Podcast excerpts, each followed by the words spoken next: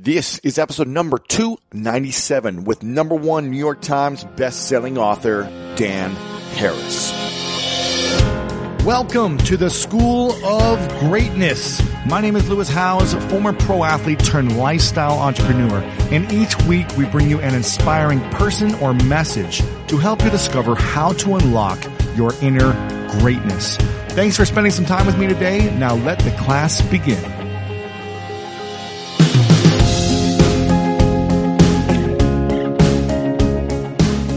Welcome everyone to the School of Greatness podcast. So pumped up for today's episode.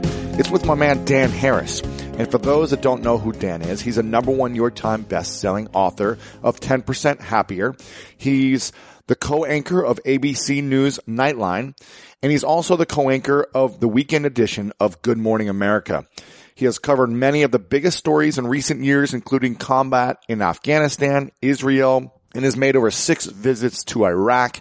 He has led ABC News coverage of faith and spirituality and is just an incredible human being. I had a great time with him in my studio covering all the topics we talk about in his book and so much more that he's learned over the years uh, being on TV. And we also talk about the breakdown he had on live TV a number of years back and how it transformed and triggered him into learning about all this that he's going into right now. And some of the things that we're going to be talking about today is how to stay present when there's so much happening and there's so much overwhelm. How do we actually stay present in the moment? Why we react so quickly to challenges instead of remaining calm and how to shift this how taking drugs led to Dan's panic attack while filming Good Morning America, why Dan views mental exercise the same way as physical exercise, and so much more. This is for the skeptics that don't believe in mindfulness or meditation. Dan is the ultimate skeptic who didn't believe in any of this, and he's going to share why he believes in it now and how he uh, applies it to his daily life and how it's improved his life. So I hope you guys enjoy this one. It's going to be a fun one. And make sure to check out the full show notes at lewishowes.com slash 297. You can watch the full video interview there. Share it with your friends as well, because this one's going to help a lot of people. Now, without further ado, let's dive into this episode with the one, the only Dan Harris. Welcome back, everyone, to the School of Greatness podcast. Very excited about our guest today. His name is Dan Harris. He's got a book out. It came out a while ago. It's a number one New York Times bestseller. It's called 10% Happier. How I tamed the voice in my head, reduced stress without losing my edge and focus, found self-help that actually works. A true story. Thanks for being here, Dan. Thank you. Thanks for having me. I'm excited. Man. We were just talking about making a murderer and uh, podcasting and many other things. Maybe we'll show some of these videos later. Um, but uh, I'm excited to dive into everything you've been up to because I don't know too much about you. Actually, I've heard about you and I've done some minimal research for this.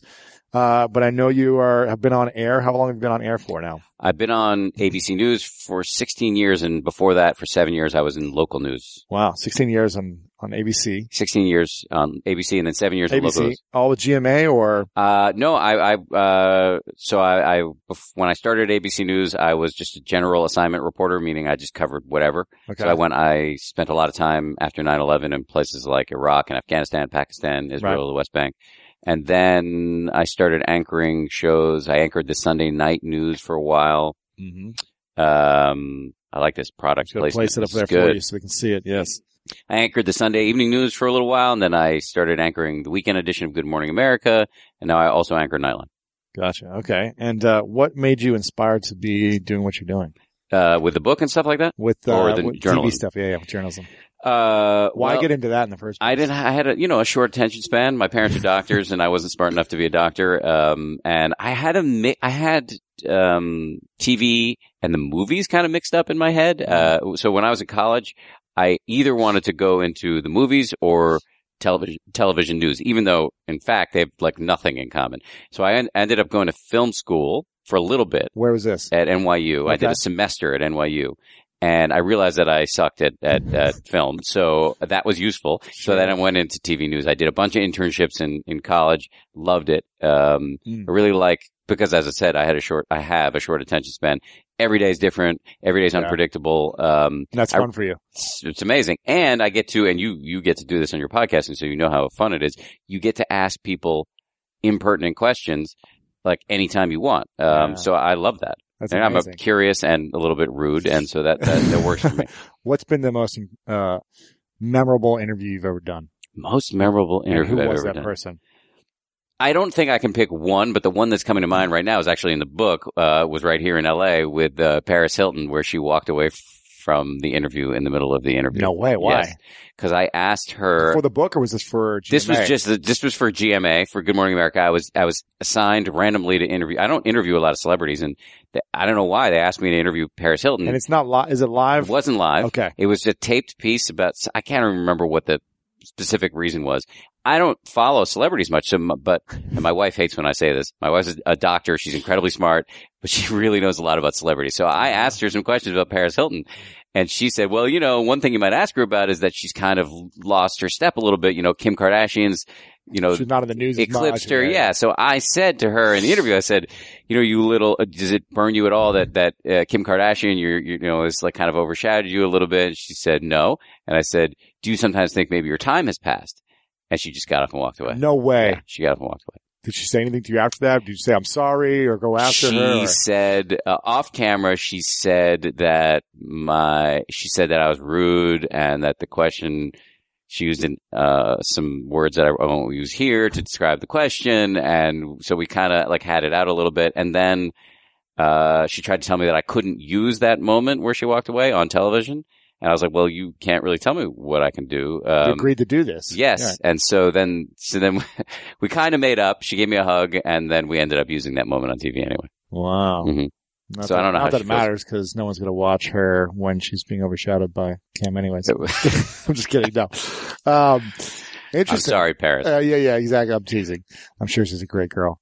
Um, interesting. So what is, uh, how do you prepare for your interviews and how do you prep your, your guests before? Is, do you ask them a set of questions before you begin? Like, did you ask her, is there anything off limits? no, so we don't do that. You don't do Uh, that. we're- just we- show up and let's go. Yeah. So you can talk. I mean, you can definitely talk to them and broadly about what you're going to talk Right. about. But we are, it's against our we have very specific, at ABC News, very specific standards and practices. Gotcha. You can't give people questions beforehand. Really? No, you can talk about b- broadly what you want to discuss. You can say like, Hey, how are you? It's good to see you. Yeah, yeah, yeah. Or like, hey, we're going to talk about your book, or we're going Right, to talk right. about this, but we can't. I can't say I'm going to ask ask you X, Y, and Z. And if they tell me that certain things are off limits, uh, is my you is can my still ask them. yeah, they, they they they don't have to answer. Right. But that almost makes me. It almost pushes me into Once where I have to Interesting. because I don't want to be dictated to as a um I'm as only a journalist. covering these things. Yeah, yeah, yeah, Interesting. Okay. So, But so you asked me before we went on, is there anything off limits? I said no. Yeah, yeah. Which is, I wish you would have told me something so I could have dove in. Right, exactly. Right. That would have been more provocative. exactly. Right. Okay. um, who is the, uh, what's a question, what's a big guest you had on that afterwards you, man, you, you thought to yourself, man, I really wish I would have asked something different or I really missed the opportunity to ask that one question that maybe could have like made this story complete or made it that much better. Is there one guest you can think of? Well, you know, I talk about, I talk about this a lot in the book too. I had one, a formative interview for me was, have you ever heard of Eckhart Tolle? Of. Eckhart Tolle. Yeah, Sorry, yeah. I'm losing my voice a little Yeah, bit. Uh, So Eckhart Tolle, I, I, you know, the book's about meditation and which Is that the Four Agreements, right? Is he a book called? you know, he wrote? The Power of Now. Power of Now. I'm thinking of another one. This is uh, The Four Agreements. Ruiz, Ru- Ruiz or Ruiz. Ruiz. Yeah, yeah. I don't, I've seen the four agreements like in the great book. bookstore, but I haven't, I don't know who wrote it and I haven't read it. I think that's Don Miguel Ruiz. Ruiz. Yes, I I, have it here. I'll give you a copy somewhere here. Okay. Uh, but the Power of Now is Eckhart Tolle. Yes. Yes. So, so, uh, I, uh, as I was saying, the book is about meditation, which I was like not really my thing. I mean, I'm, I'm kind of, I grew up thinking meditation is bullshit and, Yes. and had no interest in doing it. But interviewing Eckhart Tolle is actually one of the things that kind of set me on the path toward Really? yes, because he was the first person I ever heard talk about having a voice in your head, which I know you've talked about in your podcast, the voice between your ears Yes. um, he he is really the first person I ever heard um, articulate it so clearly. He says that you have this inner narrator that chases you out of bed in the morning and is yammering at you all day long and has you constantly wanting stuff or rejecting stuff or comparing yourself to other people or thinking about the past or thinking about the future to the detriment of whatever's happening right now. and I had never heard anybody actually say that so clearly. Hmm. And um, so I went and interviewed Eckhart Tolle because uh, because I was interested in that. And my question for him was, "What do you do about the voice in the head? What can you do about it?" And he seemed unwilling or unable to answer that question. Hmm, I just pressed him and pressed him and pressed him. And maybe I'm a moron and he did answer it, but, and I didn't understand it. And that's entirely possible because Mm-hmm. I have, I definitely retain the capacity to be an idiot. Um, but that was super frustrating for me. That was an interview where I walked away thinking the guy's clearly smart. He's definitely different. He seems like, um, he's kind of in a different headspace than most of us. Um, but I did not get, I did not get what I came here looking for. Gotcha. All right. But ultimately, wouldn't his answer just been meditation? If he had said meditation, it would have that. simplified things immensely for me. But he didn't say that. He did not say that. He did not say that. Although, you know, I have to say in Eckhart's defense, in some of his books, he does talk about meditation, but it's kind of like not The front focus. and center. It's not No. the focus. Gotcha. Okay. Interesting.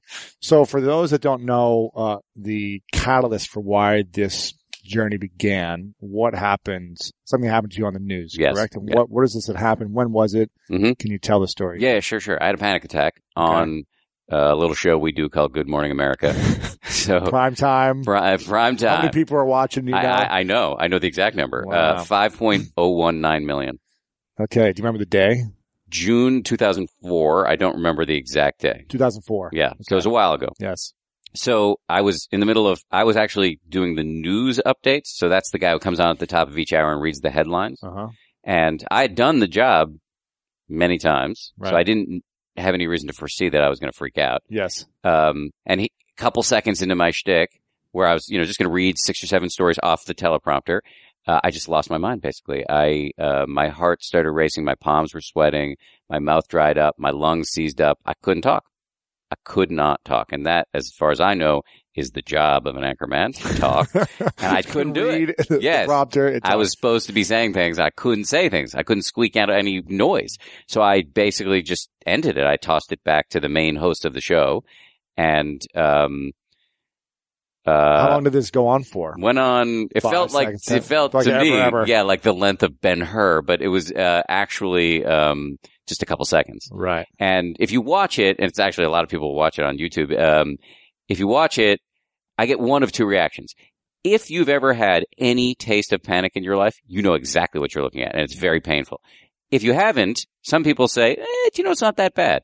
It really doesn't matter because for me, I know exactly what it was, and it was the worst moment of my entire life, no question about it. Right. Um, so after the panic attack, I went to, actually I had two panic attacks. Um, the second one was much more mild. So after the second panic attack, I went to a shrink who's an expert in panic and I was, you know, trying to figure out what, what, that, what was going Yeah, wrong. yeah. And he asked me a bunch of questions. And one of the questions he asked was, do you do drugs? And I kind of sheepishly said, yeah, I do. Uh, and so here's the backstory. Um, I, as I mentioned before, spent a lot of time in war zones when I was a young reporter.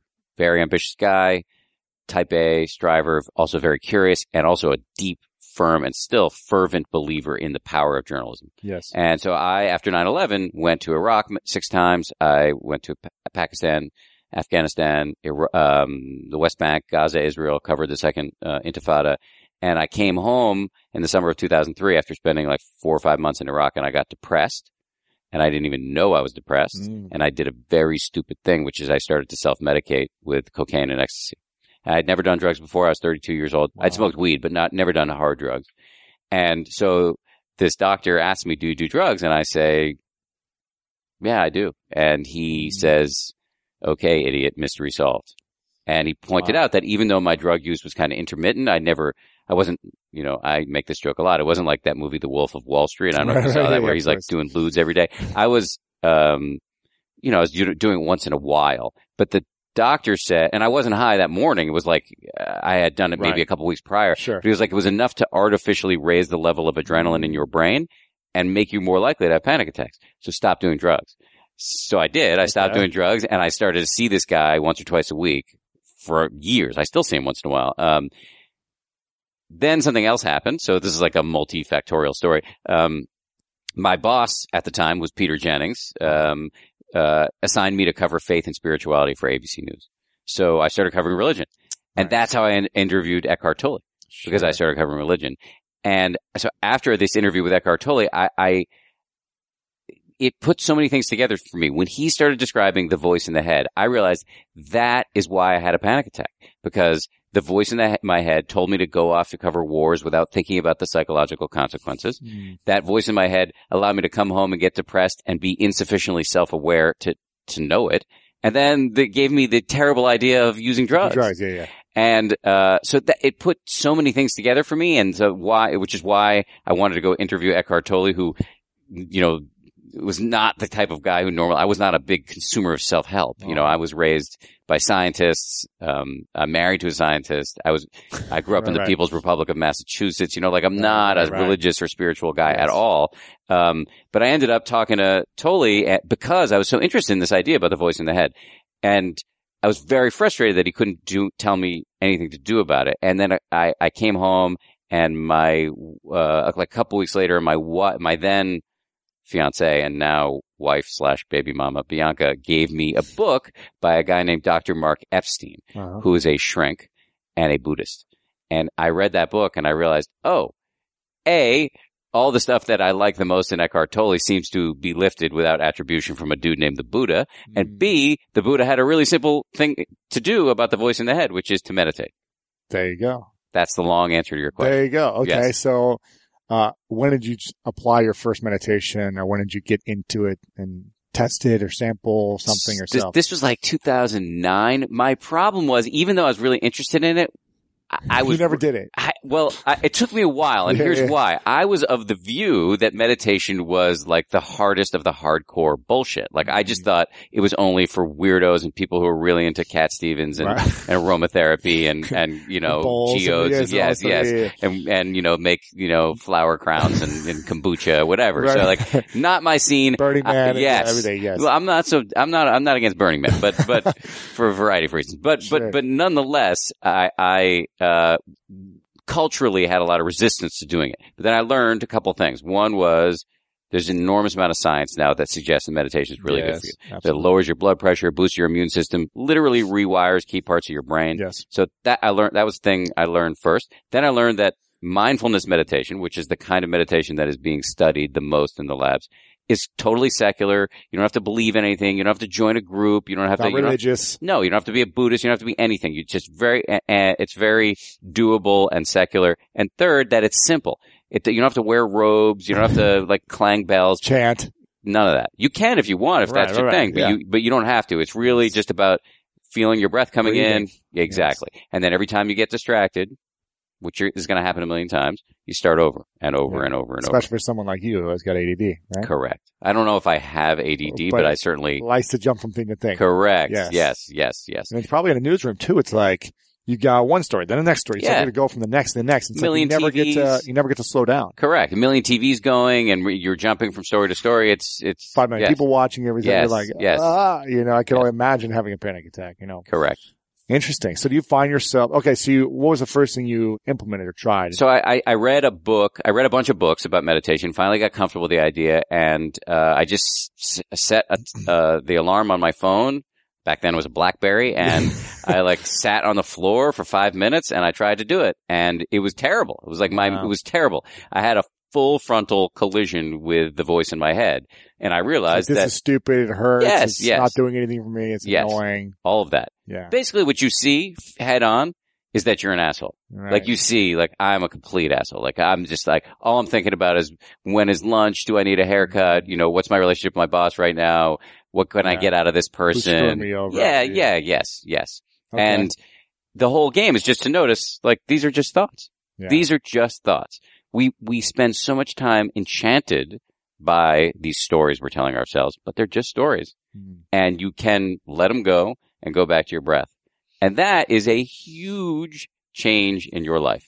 It doesn't mean you're going to become a master meditator if such a thing even exists. Uh, you know, I, mean, I, I think maybe you can become a master over decades, but you're not, it's not going to, this is, you're not going to win at meditation. yeah. It's not like, it's not like a competitive sport. Yeah. The, the, the whole game, you are winning as soon as you realize that this circus in your head is just a circus and you don't need to listen to the ringmaster all the time. Correct. Unless you make it reality. Correct. Yeah.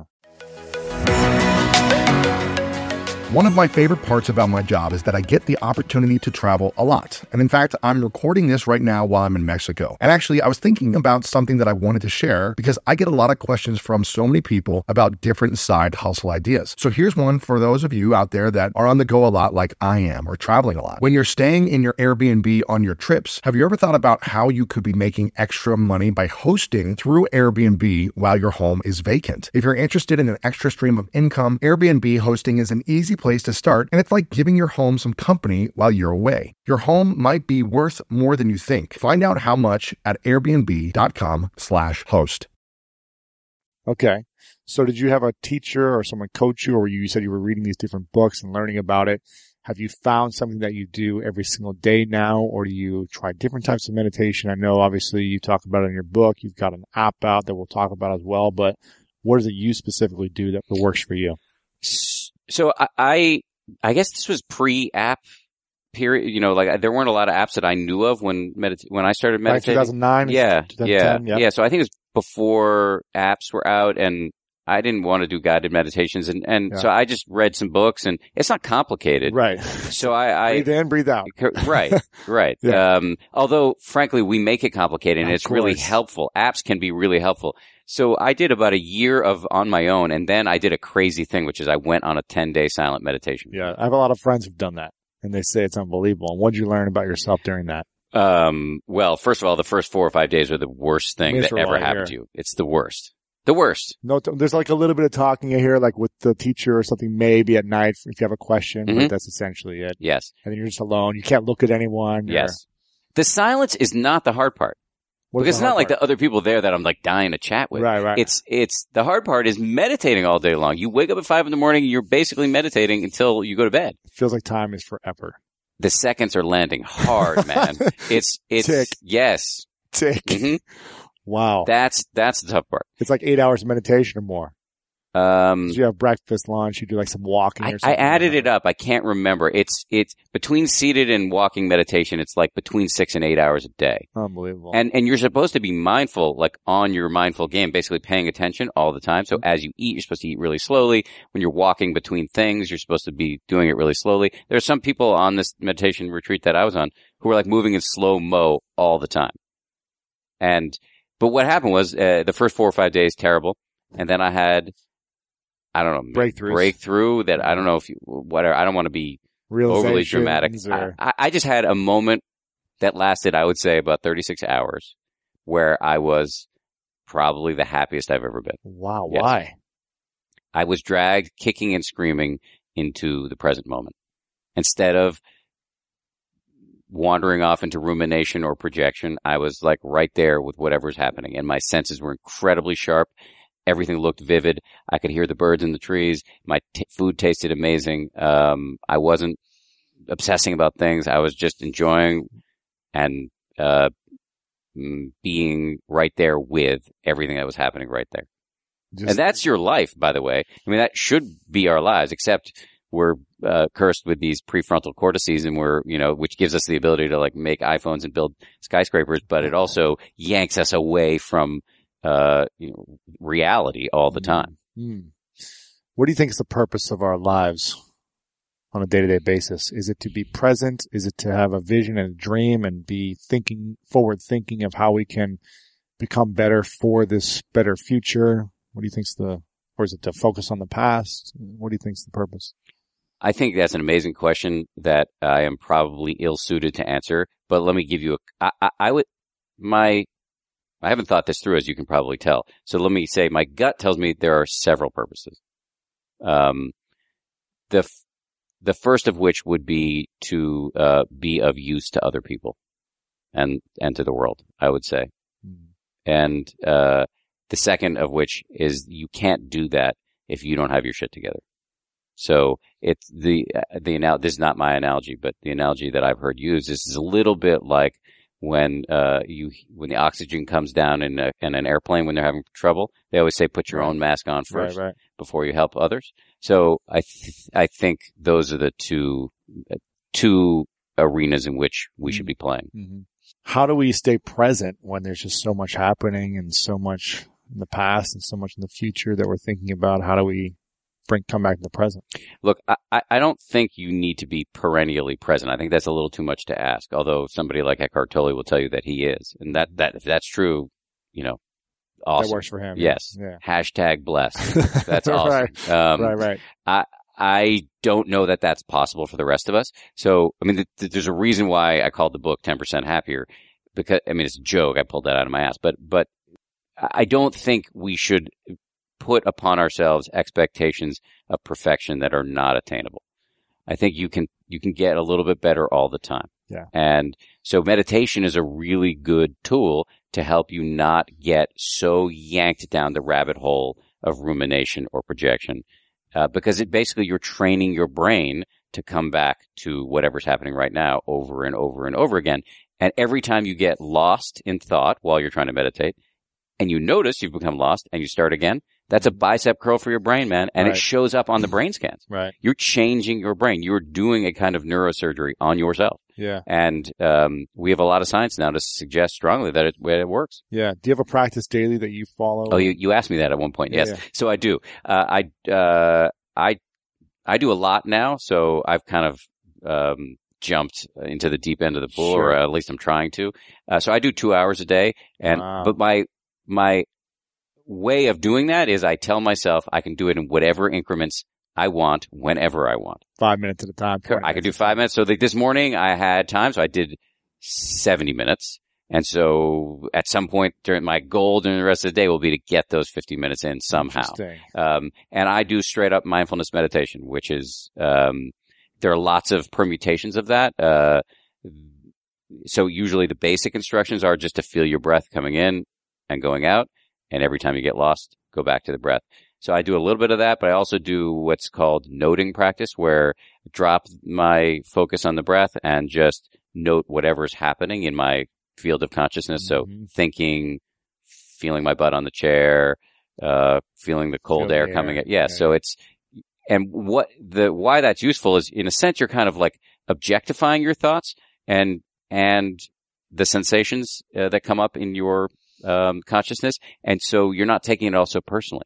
And so when anger comes up in your real life, you're not yanked around by it. Mm. So you, when somebody cuts you off on the freeway, It's like someone just cut me off in the free, you know, or, you don't have to. You you will get angry. You're not going to be like transformed into you know a, a, a you know bowl of Jello, but right. you don't have to take the bait and act on it and start chasing that dude down the highway with your React. kids in the back of the car. So the the the cliche here, and I hate meditation cliches, but the one that I love is that what meditation teaches you how to do is respond wisely instead of reacting blindly. Mhm. And that's the game. That is mindfulness Why do you think we react so much to so many situations in our day to day life? because we're unaware of the central feature of our lives, which is our inner narrator. Nobody points out to us that this voice that's offering up terrible suggestions like, you know, eat the 18th cookie or say the thing that's going to ruin the next 48 hours of your marriage or whatever. Nobody points out that that voice is, is full of shit. You know, that it's, it's just a, you know, it is, um, has no relationship necessarily to reality. Sometimes it has great ideas, but you have to have, um, An awareness. mindfulness. Yes. You have to be able to step out of the traffic and to see it with some non-judgmental remove in order to figure out, in order to separate wheat from chaff, in order to figure out, oh, this is a good idea, this is a terrible one. Um, and and mindfulness is a basic human capacity we all have. It's our birthright. It's not just something like Eckhart Tolle and Deepak Chopra have. We all have it. Um, and all you all you have to do is have it pointed out to you that you have this capacity to step out of the stream of consciousness a little bit and to see it without blindly reacting to it. And meditation teaches you how to do it. Why do you think we were wired and designed to be this way? You know, it's it, you know I- the best guess. I've asked this people. Uh, I've asked this question a lot. I mean, we we, we um you know we evolved for threat detection. You know, we as a species evolved in a time when there were a lot of threats. You know, saber-toothed tigers, um, other dangerous Mhm. uh, human beings, um, other animals, um, and so we had to constantly be on guard. Yeah, yeah. And what made us different from other animals is this ability to plan for the future and learn from the past. And so really we evolved Mm.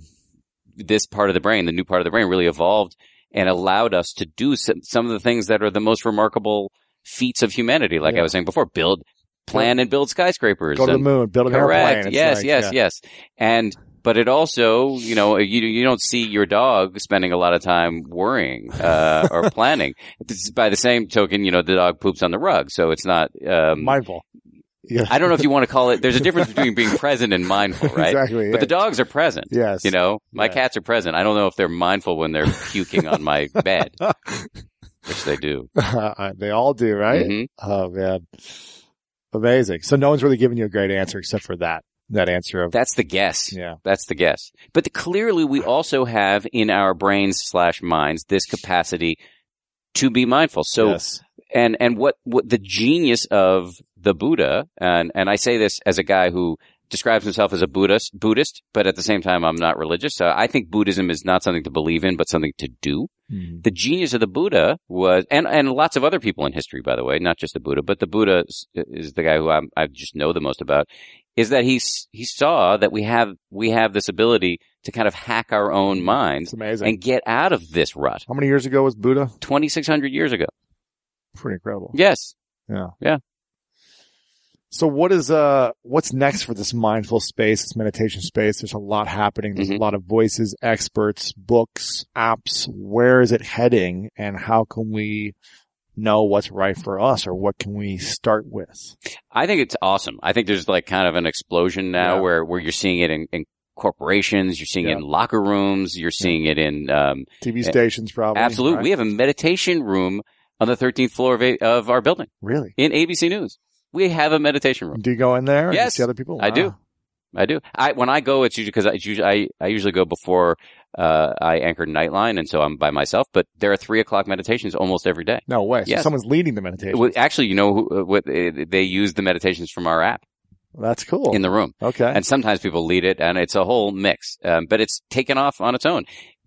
Lots of corporations have meditation rooms now. Um, uh, lots of you know, I mentioned before the lead singer of Weezer is a daily meditator. Yeah. Katy Perry, Lena Dunham, Fifty Cent. a lot of people. A lot of people are meditating. So I think it's an awesome thing. I don't know where it's all heading. What I, where I hope it's heading is that this is the next big public health revolution. yeah. I think that like the we- next yoga, like the way Yes. yoga is becoming mainstream. Yes. It's like this is the next. I think we're going to view mental exercise the same way w- we view physical exercise. Yeah. you know, gyms. yeah. I mean, there's a. I don't know if you're aware of the meditation center that's here. Unplug. Yeah, unplug. Yeah. You know, I'm, I'm assuming those are going to be opening up like yoga centers. There's one in New York now called Mindful. Uh, there's, I just heard that they're opening up, uh, uh, I, I just got a call from a woman who's opening up a center in Miami. I know there's one in Austin. So it's definitely happening. It's happening. Yeah. Yeah. And it's going to be just like yoga, I'm assuming. And there's going to be mindful or meditation centers everywhere. So the question is, see, I think this is a big business question. Is is it, does it become like there are yoga uh, uh, meditation studios like yoga studios, or is it more something that people do at home that is an app based thing? So our bet is that it's uh, a mix, Yes. but but probably more of a private thing. Well, Um, people like, people like to do yoga in private and other people like to have like the group energy. Yes, And like being an unplug, I went one time Mhm. And it was, you had someone leading, facilitating it, but there was a lot of silence. So she would just kind of facilitate. I think they had maybe some light noises, like some bowl things or something, rhythms being played, but it was literally just laying on my back and breathing and you almost forgot there were people around you. So I think it's a little bit of both. Yeah. I think there's something very powerful about being in a in a room full of people doing it. Um, Yes. there's kind of a HOV lane effect. You know that you're you Uh-huh. lo- move a little bit faster when you're when you have friends with whom you're talking or not Mhm. who are who are also take this seriously. Yes. Um, so I, I think that's going to be a big thing. I also believe, you know, as you mentioned before, that apps are going to be a big deal, yeah. and we're already seeing it. There are a lot, lots of great apps out there. We just started, literally just started. I love your advice as as somebody who has infinitely more experience in business than I do. Um, we just started a company uh, to build an app that's called 10% Happier Meditation for Fidgety Skeptics. So it's really aimed at like people. Thank you. We're, it's really aimed at at people who People are, like you. Yeah, exactly. the pre-meditation me. I we're, Yeah. I am. Before I have in mind. I'm designing this for the me of like seven years ago, who Yeah, would, who yeah. would have said, Laugh you know, at this. exactly. So, So this doesn't work. That's fluffy. Mhm. That's some woo woo stuff. Mhm. mostly. I mean, the pro. My diagnosis, the uh, the big problem in the space with meditation is even though it's being accepted in really interesting areas, and even though there's scientific evidence, it's still too often served up with a pan flute. what do you mean by that? it's just served up in like a woo woo Oh, way for with sure. like pan flute music and um, crystals Right, and all that right, stuff. And it doesn't need to be presented that way. It Yeah. just doesn't. I mean, it's first of all, as soon as you look into your mind, you realize it's Mm. funny. Yes. So you can, there's a lot of jokes to be made. So you can do this with a sense of humor. You don't have to be so serious about it. Mhm. Second of all, it's, it, it's, um, it's pretty simple. You don't, it's pretty nuts and bolts. You don't really need to, um, talk to people uh, with, and, address them as grasshopper. You know, it's, it doesn't Yeah, have yeah, to be that way. And so our whole approach is with the app is let's talk to people like normal people Yeah. not like they're 75 years younger than me or um, uh, as if I'm sitting on a mountaintop something, with with uh, robes on. That's just not the way it works. And I, I should say I am not the meditation teacher, and and uh, because I don't know what I'm talking about. I mean, wh- what I do is that we bring in the world's greatest meditation Mhm. teachers. And every day the user gets a clip, like a short clip of me talking to the teacher, and then an audio clip where the teacher guides you through it. And then what we do is that we give you a coach who you can t- text with because when people start to meditate, they have a million questions. Yes. Usually it's a permutation of one question, which is, am I doing this right? Mm. But uh, thus far, we've noticed that there are no apps that, that give you somebody, a real live human being who can answer your questions. So that's what we do. I love it. And what's it called? 10% happier meditation for fidgety skeptics. I love it. And it's on the App Store. Yes. It's on Yes. Android. You can get it in the Apple App Store. If you have Android, you can get it through 10percenthappier.com. You can Cool. download, get a version for your phone. We'll have it linked up here in the show notes Cool. here after this. Um, how many interviews have you done in the app then?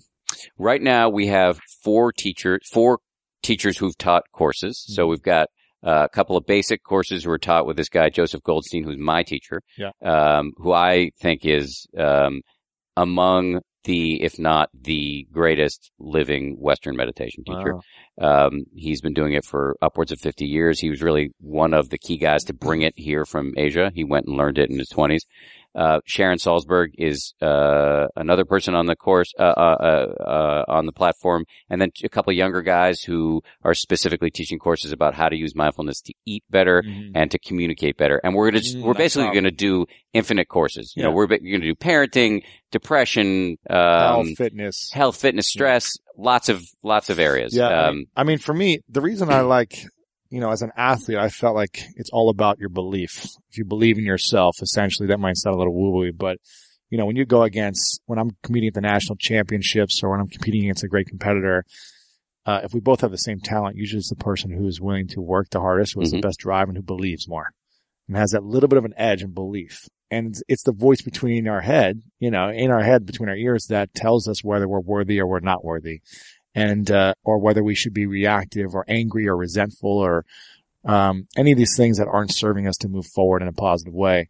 And so the reason I like to, to talk about it, um, is because I'm this like jock looking dude who's not some spiritual leader or something, you know, and I, and I feel like it works for me. And I feel like it can, if it can work for you, for me, it can work for a lot of people, uh, when it's approached in a different way, more relatable way. So I'm glad you guys are, are doing that work. You're doing a great thing. I mean, it, it, it warms the cockles of my heart to hear somebody who looks like, I don't know, your listeners, your viewers know, but your listeners may not know from being in this room with you. You're a large dude Yes. who, uh, played football and now plays handball and you are not the stereotypical evangelist for Right, meditation. So to have you out there yes. is awesome. yes. So This is different for me. My friend Danielle Laporte was like, you got to have a crystal in your office. So I was like, all right, send me a crystal. So I'm just like, I'm trying to add a little bit of it I didn't mean to, I didn't mean to get on your case about that. That's all good. That's all But, good. but it is awesome that you're doing that. I, I really do think it's great. Yeah, I appreciate it. Um, well, what's, what do you think's the future for you besides this app and this movement? What's with your future for, uh, TV? Are you still going to continue doing, Yeah. you know, GMA and, Yeah. and all these other, I, I you know, like the plan for you? it, it, being a meditator has not dimmed my um, ambition.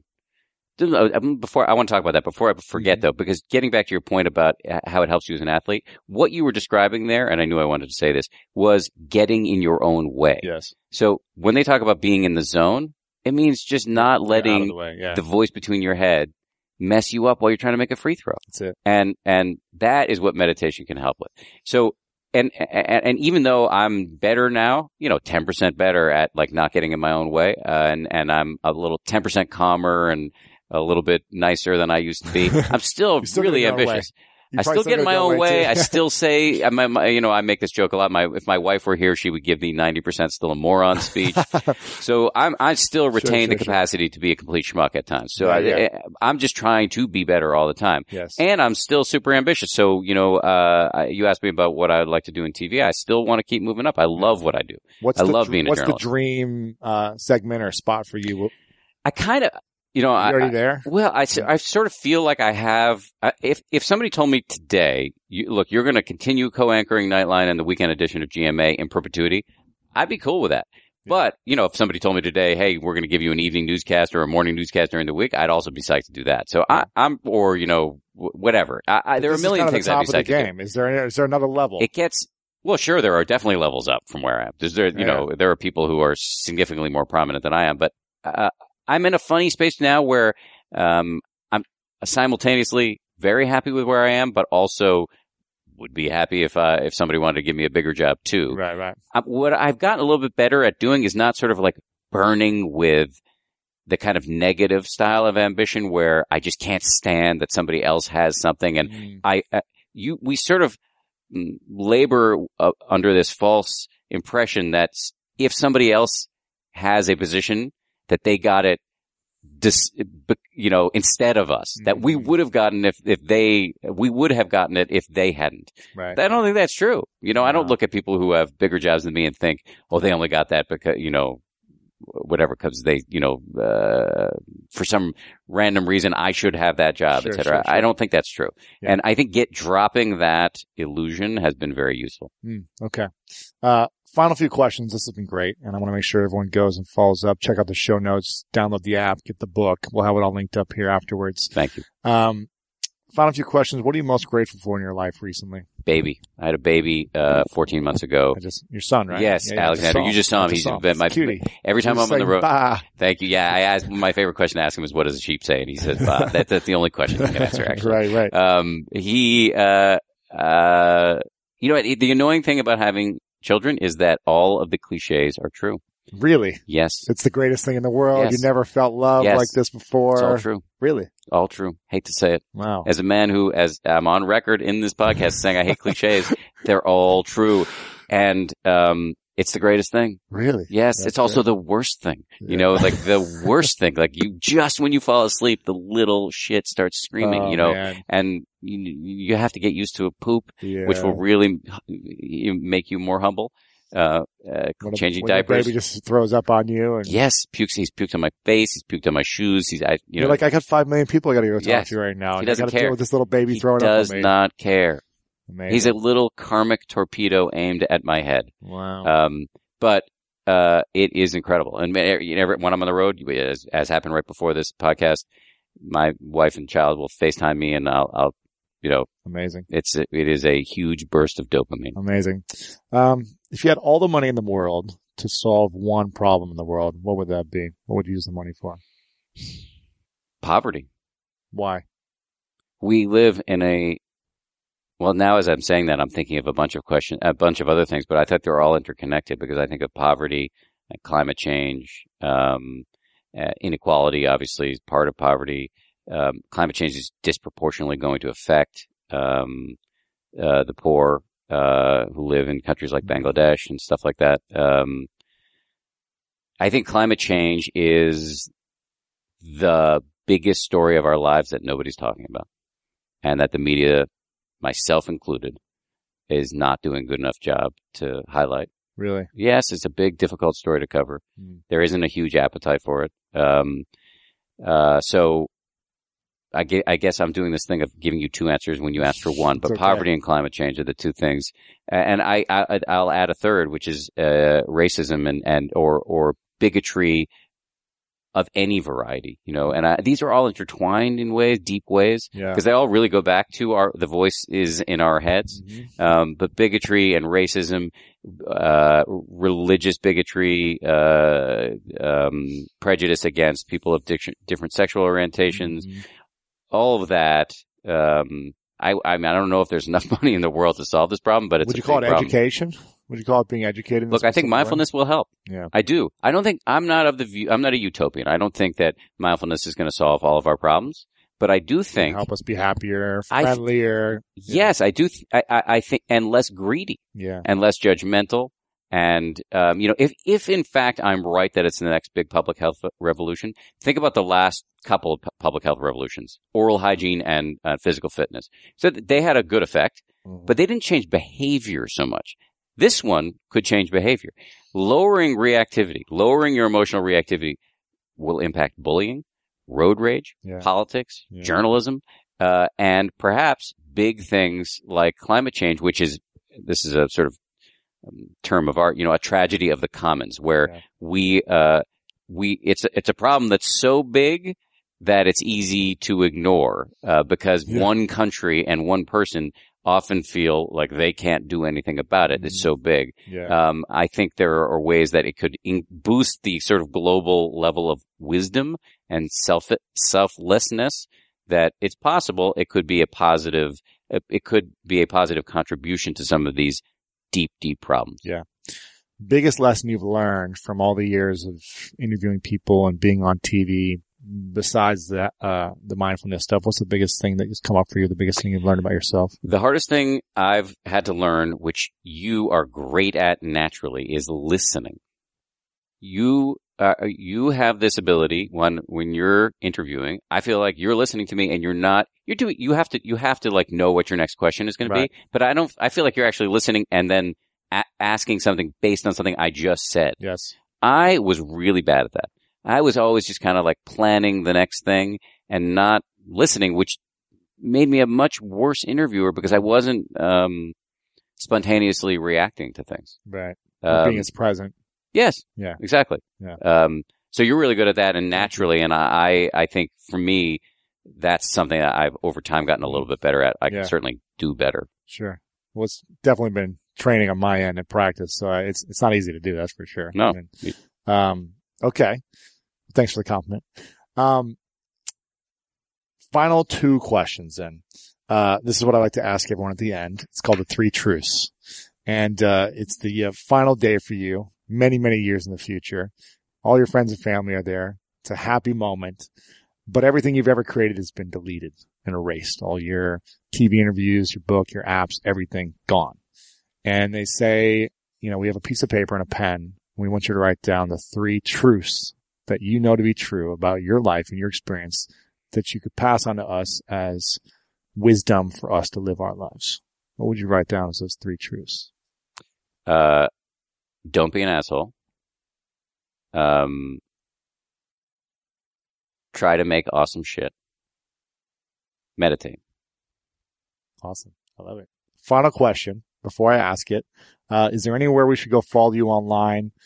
Anywhere we should go to connect with you specifically? Where do you hang out most online? Um, I, am a, I'm on Twitter a lot. We also have 10percenthappier.com, uh, Okay. uh, just- Facebook. At Dan Harris on Twitter? Yeah, at Dan B. Harris. DB Harris. The B is for beefcake. actually. Okay, awesome. Love That's it, actually yeah. not true.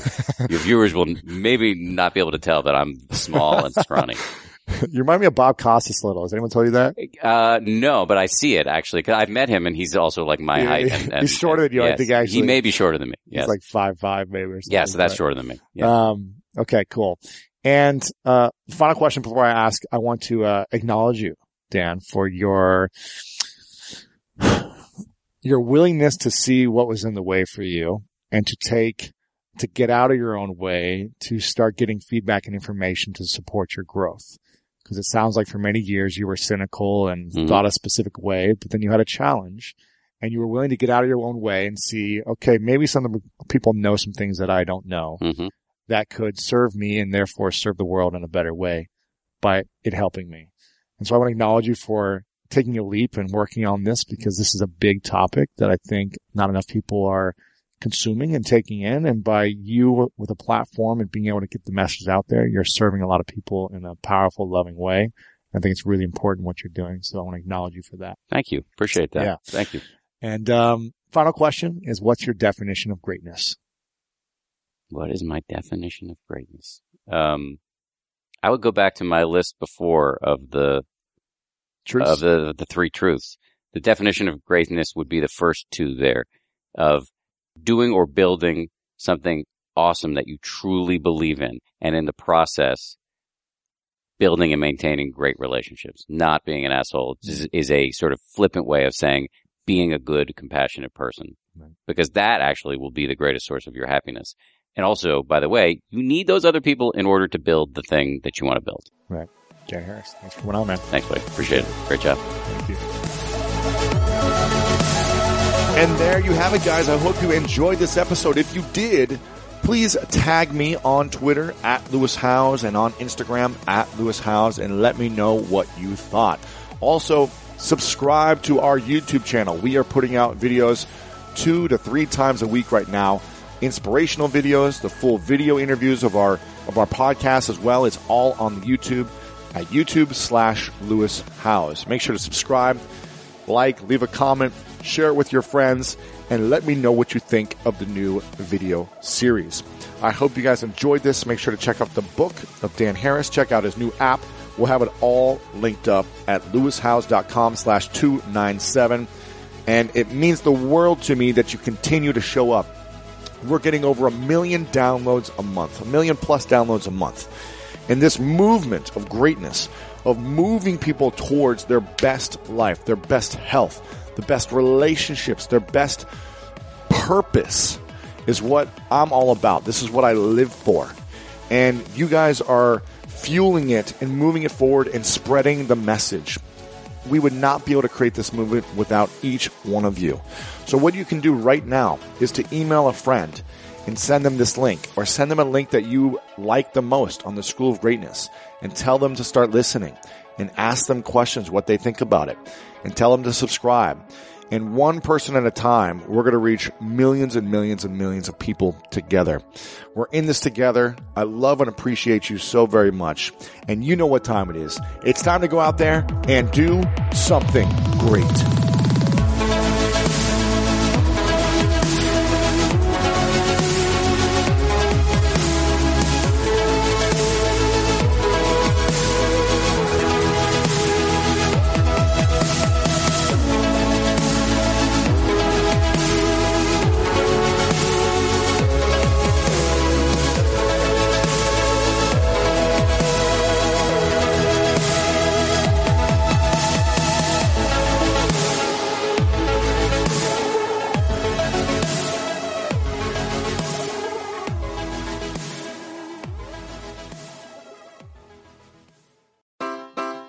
Your business further with the smart and flexible American Express Business Gold Card.